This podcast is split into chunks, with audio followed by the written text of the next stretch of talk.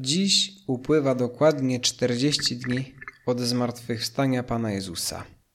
Przez prawie sześć tygodni nasz Pan niejako żegnał się z tym światem, przebywając w nim jeszcze w formie ludzkiej. Pokazał się Marii Magdalenie, jedenastu apostołom, potem setkom i setkom innych osób. W Jerozolimie spowodował wielkie poruszenie. Było tak wielu świadków Chrystusa zmartwychwstałego, że wybór tam żyjących Izraelitów stał się niezwykle ostry. Albo przyjmuje dobrą nowinę w całości, akceptując fakt zmartwychwstania Jezusa, albo mówię nie i odrzucam go w całości. Nie było miejsca na częściowe tak albo częściowe nie. Epifanie, czyli objawienia Jezusa, przynaglały lud jerozolimski do zdecydowania się. Niech wasza mowa będzie tak, tak, nie, nie. Określcie się, po której stronie jesteście. Czterdziestego dnia po zmartwychwstaniu Pan Jezus wstępuje do nieba na oczach zebranych przy nim apostołów i innych uczniów. Z przyczyn duszpasterskich będziemy świętować to wydarzenie nie dziś, lecz w najbliższą niedzielę. Ewangelia z dzisiejszej mszy świętej pomaga nam się do tego przygotować. Mówi Pan Jezus, jeszcze chwila, a nie będziecie mnie oglądać i znowu chwila, a ujrzycie mnie. Będziemy oglądać Chrystusa w Kościele, w Eucharystii, dzięki działaniu Ducha Świętego, którego Jezus nam zesłał po wniebowstąpieniu. Istnieje stara tradycja chrześcijańska dziesięciodniowego przygotowania, przygotowywania się duchowego do tej wielkiej uroczystości zesłania Ducha Świętego. Z łaciny czas ten nazywa się decenarium. Jest to takich 10 dni w roku, w które możemy szczególnie postarać się o bliską więź z Duchem Świętym, gdyż Jego mocy i obecności tak bardzo potrzebujemy. Duch Święty jest naszym uświęcicielem, pocieszycielem, jest Duchem Chrystusa, bez którego nie potrafilibyśmy kochać tak, jak Syn Boży. Duch Święty nazywany jest też czasem wielkim nieznajomym. Dlatego możemy postarać się o to, by przez tych dziesięć kolejnych dni poznawać Go coraz lepiej. Pomocne ku temu są decenaria do Ducha Świętego, opublikowane w modlitewnikach, a także w internecie. Istnieje też decenarium do Ducha Świętego Franciszki Javiery del Valle, prostej, krawcowej, tercjarki karmelitańskiej, która żyła w Madrycie w pierwszych dekadach zeszłego wieku i którą Duch Święty obdarzył szczególnie bliską, zażyłą relacją.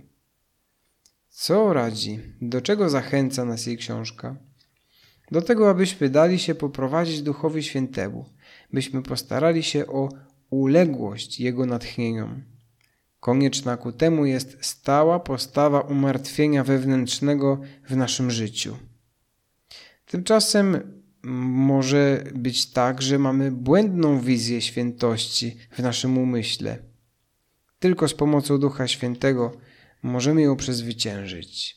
Słuchajmy się w słowa Franciszki Javiery del Valle, która opisuje pewien ideał życia chrześcijańskiego.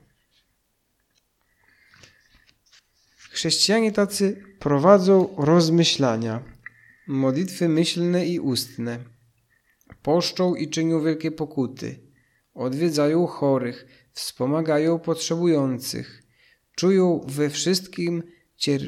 współczują we wszystkim cierpiącym, przyjmują z żarliwością komunię, uczestniczą pobożnie we mszy świętej, spowiadają się z prawdziwym żalem z powodu swoich uchybień. Nie mówię grzechów, bo wszyscy, którzy tak postępują, dzięki nieskończonemu miłosierdziu Boga ich nie popełniają. Nie chcę przez to powiedzieć, że są wolni od popełniania grzechów, ale dzięki nieskończonemu miłosierdziu Boga nie popełniają ich.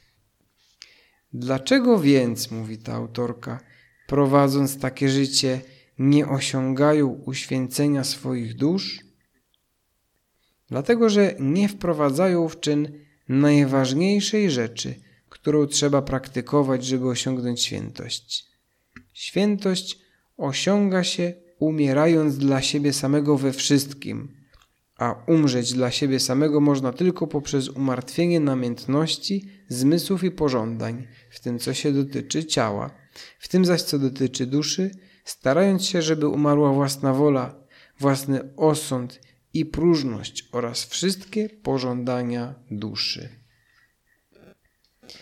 Aby dać miejsce działaniu Ducha Świętego w nas, nie możemy znajdować poczucia bezpieczeństwa czy jakby zakorzenienia świętości w naszej woli, nawet gdy ta wola jest dobra, szlachetna i pełna cnót.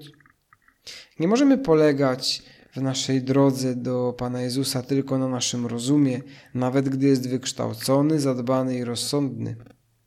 Nie możemy zdać się tylko na nasze zdrowie fizyczne czy na siłę naszych mięśni, którymi możemy dokonać wiele.